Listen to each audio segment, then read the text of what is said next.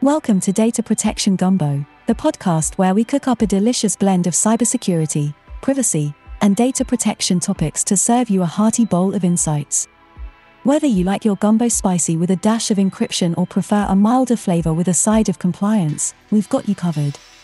So grab a spoon, sit back, and let's dive into the pot of data protection gumbo. All right, welcome to another episode of Data Protection Gumbo. I'm your host, Demetrius Malbrough, and we have a fantastic episode lined up for you today. I have the pleasure of speaking with Errol Weiss, and he is the Chief Security Officer at Health ISAC. And um, he cracked a joke earlier with me that he is going to uh, maybe make us laugh about the name, and, and we have to spell this out at least one time. So, uh, Errol, welcome to the Gumbo. How are you? Hey, Demetrius. Hey, great, and thanks so much for having me here. Awesome. And just some information about Errol. He is, of course, the, the Chief Security Officer with over 25 years of experience in information security, uh, starting his career out with the National Security Agency uh, conducting a super fun thing called pen testing of, of classified networks. So he he um, is not just a, a, talking head. He he has some technical chops uh, behind his name. Uh, he also created and ran Citigroup's Cyber Intelligence Center, and also was a senior VP and executive with Bank of America's Global Information security team. So lots of great experience, and I'm looking forward to a great conversation right now with with Errol, and I'm super super glad that we got you on the show. So first off, what is Health ISAC, and also tell us a little bit about your role in your own words. Yeah, no, absolutely great. And again, great to be here. Super excited. So. Um, yeah, so the joke about ISAC is that it's uh, probably the world's worst acronym. So, um, so what is it? It's uh, it stands for Information Sharing and Analysis Center. And, um, really, the history with the ISACs is, you know, this goes back to the mid 1990s when the uh, U.S. federal government did a uh, study and found that much of the uh, critical infrastructure was owned and operated by the private sector. And again, if you flash back to those times in the mid 1990s, hey, the internet's starting to be a thing. At-home banking is starting to be a thing at that at that point. And I think you know the government realizing the super interconnectedness of all of the uh, critical infrastructure, new vulnerabilities that were starting to pop up at the time, and, and again just um, uh, started to be proactive in this area about protecting all of that critical infrastructure. So the idea about the ISACs was to essentially incentivize the private sector to, to uh, be proactive and do something about it when it came to protecting all of those networks. And so essentially, the, you know, the ISACs in the early days, the idea was to create these private sector organizations that were all about information sharing, using uh, information that each of the members had in order to better protect the entire critical infrastructure. And I can I can dumb it down to basically it's it's like a virtual neighborhood watch program. Ah. See something, say something. Okay. Yeah. So so really, I mean, the whole idea is like if hey, if you are seeing an attack happening, or if you're seeing something happening, you share that with everybody else, and and all the other organizations can use that information to better protect their own networks. That's really what it's what it's about. Okay, awesome, great, great history and um, information on on ISAC. I, I appreciate that. And I'm I'm just curious because you you have the chief security officer title and they've added an information in there. So chief information security officer, CISOs, and some people say CISO. What what does a typical day look like? What what's a day in the life for for a chief security officer? And and I would think that I mean, you probably would be running around with your, your hair on fire, but uh, uh maybe yeah, you know, right? And uh, that it's just, it's just a super stressful, tough, challenging job, and you know, and I read all the stats around you know ransomware, and a breach happens every thirty seconds, and and it's it's just it's it's a crazy job. But maybe paint a picture for us on what what does a day in a life look? And maybe some advice to other uh, chief security officers out there on how they can, you know, have a better day. Yeah. So, um, you know, I'll tell you a little bit, uh, you know, about the job in general. So, so chief security officer most of the time, and I want to get into what I do here in a minute, but you know, CSOs are basically, um, if you have that title, it, it means probably that you're in charge of physical security and information security. Um, or it could be one or the other, but a lot of times it's really both. So, um, and again, depending on the size of the organization, you may have an information security lead and a physical security lead reporting into that CSO. But ultimately, all of the security issues of the organization roll up to that singular individual. And, um, you know, I think that uh, when, when, you look at the, the day job here for me, you know, I've got the job title, but I will I will be very honest and say that I, I don't have the day day to day security responsibilities of our organization um, it really, I really represent Health ISAC externally to our members. I work with our member organizations and work with them on the concerns that, that you just mentioned. I mean, again, you, you talked a little bit about my background in the beginning. So a lot of what I learned in terms of helping to protect the banks uh, back in the day when I worked for places like Citibank and Bank of America, I had a lot of exposure to the chief information security officer in those organizations and worked very closely with that person and the others on that team to help protect those organizations. So I have a good perspective on sort of you know the different areas in, inside information security, for example, that um, you need to pay attention to. But um, you know, for me in the day job that I have today, a lot of what I do it, with respect to the ISAC operations has to do with you know how we enable our member organizations to share information with each other. So I mentioned that virtual neighborhood watch, right? So how do they do that? So all of the systems that we do that with today.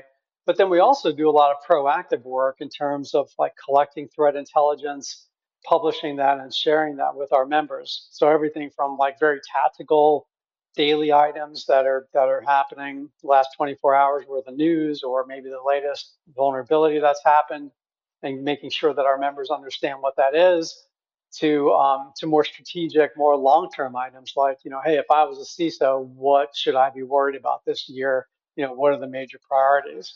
So, you know, so th- there's a lot to the role. And again, because of the perspective that I have coming from all of that background that you mentioned, we can do a better job for our members in terms of what we offer. You know, what what is it that CISOs should be paying attention to right now, and maybe something that's really really new that that came out that you could maybe give them some some advice on or maybe some information on? Yeah so i'll tell you in general and then and then i can dive into like hey what's burning right now? But you know the long term big ones are going to be things like ransomware which you mentioned. I'm sure we'll talk a little bit more about that.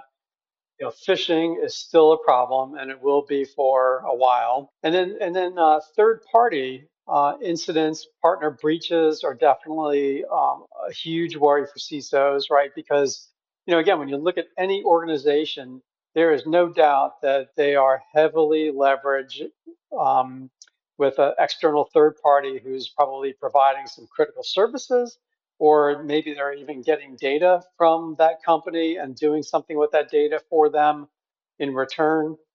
Um, or if you know you think about cloud services, all of that um, again, so all of these third party breaches could have enormous impact on the company if that third party partner was breached.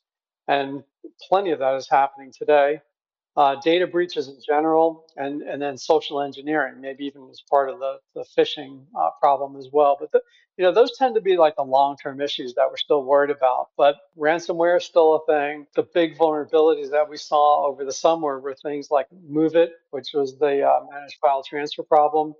Right, we had, um, I would say, probably like 10% of our members um, had uh, or at least impacted by that. So when at least that vulnerability came out, they had to do something, you know, pretty quick about that in order to make sure that they weren't vulnerable to it. And then the other big ones that have been So what, what do you mean? You mean like patching or patch, patch okay, patch, got right? It.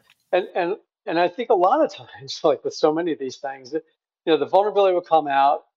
It creates a lot of buzz in the industry amongst the security professionals, and and I think a lot of organizations uh, are first wondering, um, gee, do we have that? Is that in our environment?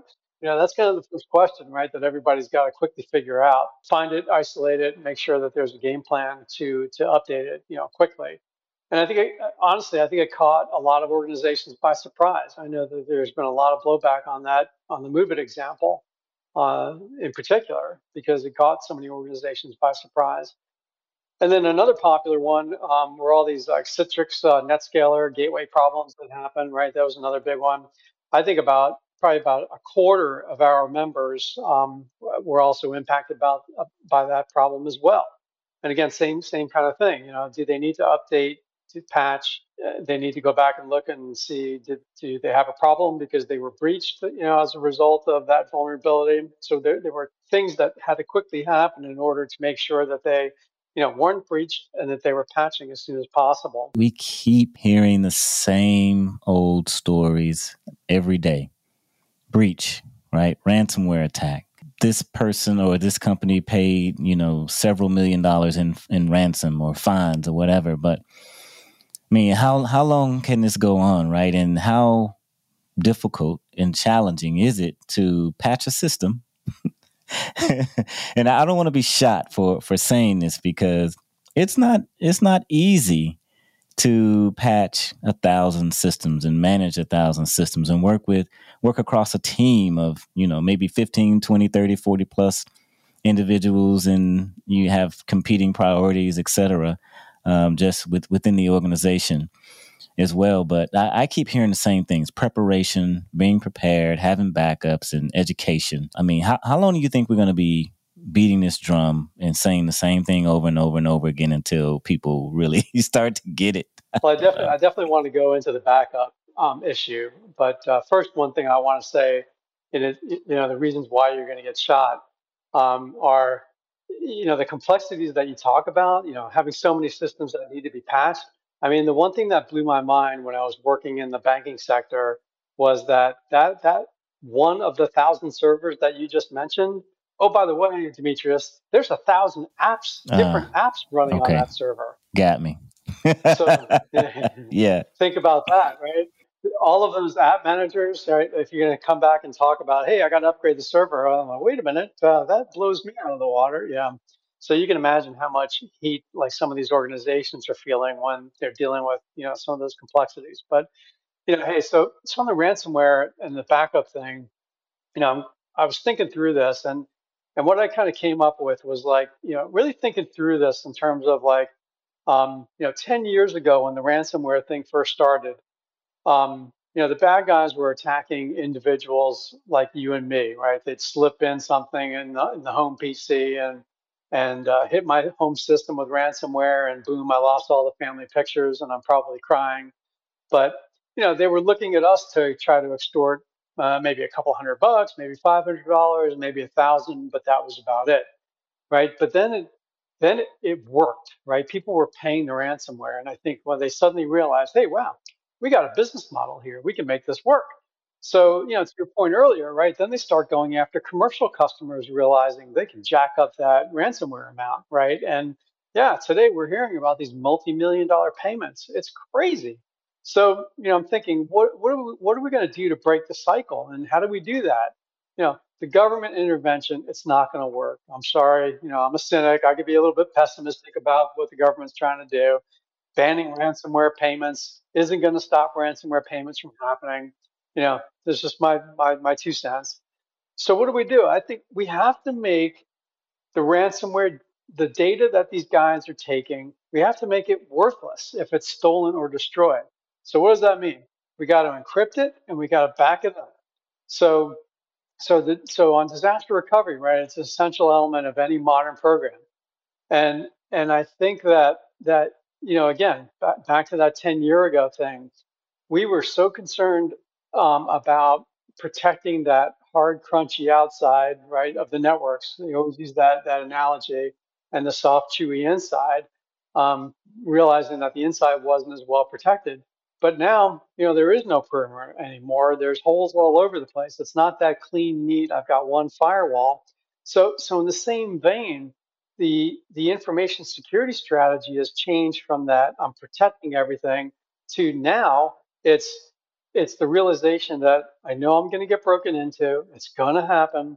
So so now it's speed to detection and speed to recovery is is are the two basic elements of every modern day information security program. So um, so on top of that, you know, it's funny. I, as we were talking about doing this um, this podcast, I went back and I listened to um, one of your earlier ones, number I have it in my notes here, 204, and it was all it, one of the points in that uh, podcast episode was about ensuring your backups are safe.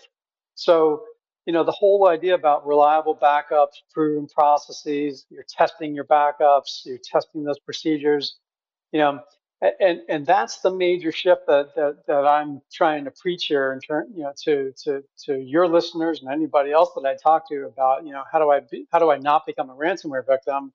It's encrypting and backing up the data so that if it is lost or stolen, you can tell the bad guys, go have a nice day because you can't do anything with that data. And I'm going to be up and running here in no time because I've done my homework and I'm doing everything to stay safe. Yeah, and and it, encryption is good as long as you don't have the keys on the same system. I, I, I keep I keep hearing right cases where yeah the data was encrypted, but the keys were like right there on that same system and they weren't somewhere else. Yeah. And it's like, ah, it's like having your key to your house right. hanging on your front door yeah. right there yeah. next to it. And it's like, good, real good point. Okay, I, I, don't know who designed this system, but um, we, we, we're going to go with it. And, you know, it's, it's not a laughing matter, but it's just, okay, you know, here, here we are once again and there's a lot of information out there. I keep hearing uh, training and education, and, and as you know, that there's still a shortage of cybersecurity expertise that's out there right now. And do do you have any recommendations? I guess for maybe an organization out there, and they are maybe struggling to find good talent, um, just to kind of keep their environments, you know, safe and and, and to keep all the teams working together, keep that cybersecurity team working with the the application teams and the DevOps teams, and you know, just really kind of finding that talent. Do you, you have any any recommendations around that, or maybe any input? Yeah, definitely. Uh, you know, I'm def- I'm certainly hearing from a lot of my colleagues and and peers that they're we're all struggling with that same problem. So I think people are starting to look at the talent pool much differently and everything from like the typical job posting that that requires a, a, college degree or prior experience they're all really they're, they're eliminating those requirements in a lot of cases now as well re- realizing that you don't necessarily have to do that and that i think organizations are willing to tr- you know um, train people uh, uh, primarily from maybe from within the organization from different jobs that that that they may be in today. Maybe they have nothing to do with information security or nothing to do with IT, and they're willing to take a chance on somebody because they've got the basic uh, skills, um, experiences, and let's say the intellectual curiosity to to learn and and and further their professional career. So they're willing to do things like that. So I think that's a big one. And then the other thing that uh, that in fact we even started doing here at Health ISAC was um, partnering with a local university and just um, providing an avenue for um, the students that are still in school for uh, for an intern experience. Um, um in fact, we're, we're talking to we're, we're going to have uh, probably a, a junior, um, a rising junior this uh, this fall, and have that person work for us uh, as much as they can during the semester on breaks over the summer and, uh, and then carry them through through till until they graduate, literally two years from now. So, and, and, do they have to be local? Do they have to be local? No, um, not a requirement. The uh, we're partnering with a, with a local university, so okay. so I'm assuming that that at least during the school year they'll be able to spend time with our team Okay, um, got but, it. you know, if they if they live or if they mm-hmm, live a few mm-hmm. hundred miles away, for example, they can certainly work remotely during those other times. Awesome. I look, I I take my hat off to uh, you and and also the organization as well.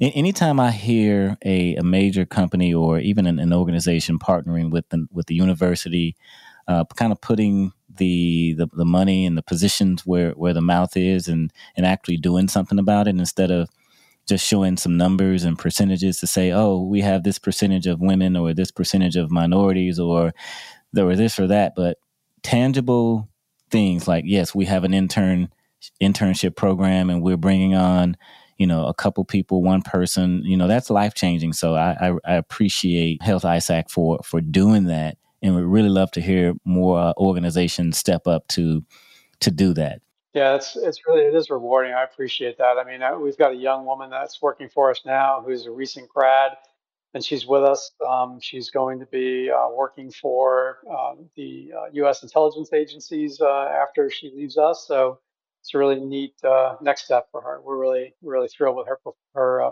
progress. Okay, great. And m- maybe time for one more question. I, I always have to ask the other hot topic. Cybersecurity is hot, but one that's probably hotter is artificial intelligence, right? AI ML and e- even some people still don't know what Chat GPT is, and I, I I really feel sorry for for the people who don't know what Chat GPT is because you you're gonna get left behind if you're not really following what AI is doing and OpenAI and Chat GPT and large language models, um, et cetera, because that's kind of where we are. W- what do you think AI is is is headed just from an overall cybersecurity perspective? I know the bad guys that they're already playing with it the same way the good guys are, and it's just a battle of who's quicker, faster, etc. What, what's what's your take on that? Yeah, this is really uh, an exciting area, and, I, and it's incredible how quick. You know, to your point, it's incredible how quickly it's it's been it's evolved. You know, I'm looking at the calendar here. Just this year, 2023, uh, and and I and I have to put my health um, sector hat on here first and just say you know, just from the technology standpoint, it's really exciting. And, and looking at the innovation that we're hearing about, it's just amazing. I mean, everything from like you know, better imaging results, uh, X-rays and, and breast exams, um, improved diagnostics, earlier detection of cancer and serious diseases and things of that sort. Um, the one that I think is really cool is like improved patient engagement. So thinking about how AI can be used to improve the patient experience and getting them more involved in their own care, and ultimately, um, studies have shown that that improves the patient's uh, results. So it's really neat.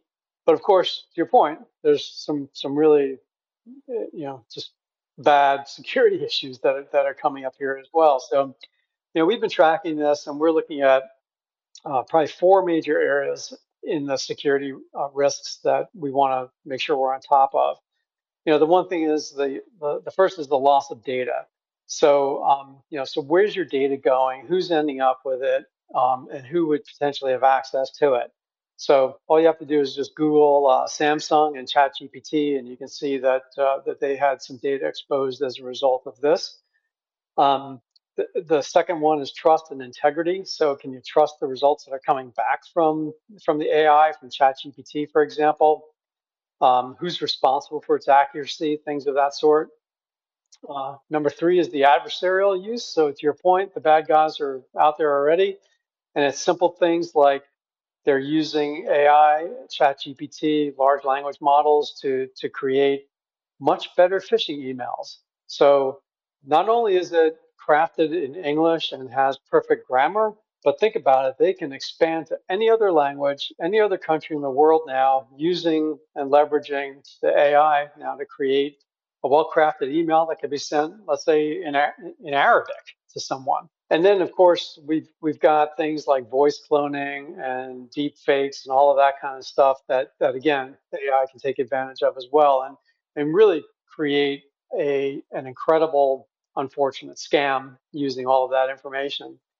And then the last one is is just the overall protection of intellectual property, and um, you know who has the right to use what's generated by the AI and how is it protected. And so there's a bunch of lawsuits happening right now. Um, all you have to do, again, another one that you can look up is uh, Sarah Silverman suing the um, ChatGPT OpenAI, OpenAI forum over the the theft of her intellectual property, a book that was used, um, you know, essentially, yeah, scanned into the Chat GPT, and now you know who knows where that's going to end up as well.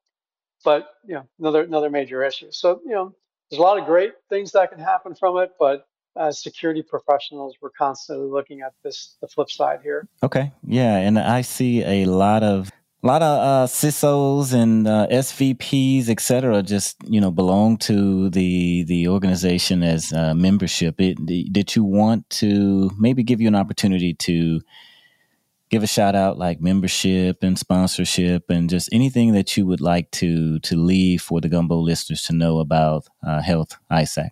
Yeah, no, thanks. Really, really appreciate that. Um, you know, again, uh, organization uh, organizations in the health sector can join you know take advantage of the uh, you know information sharing best practices that i talked about earlier.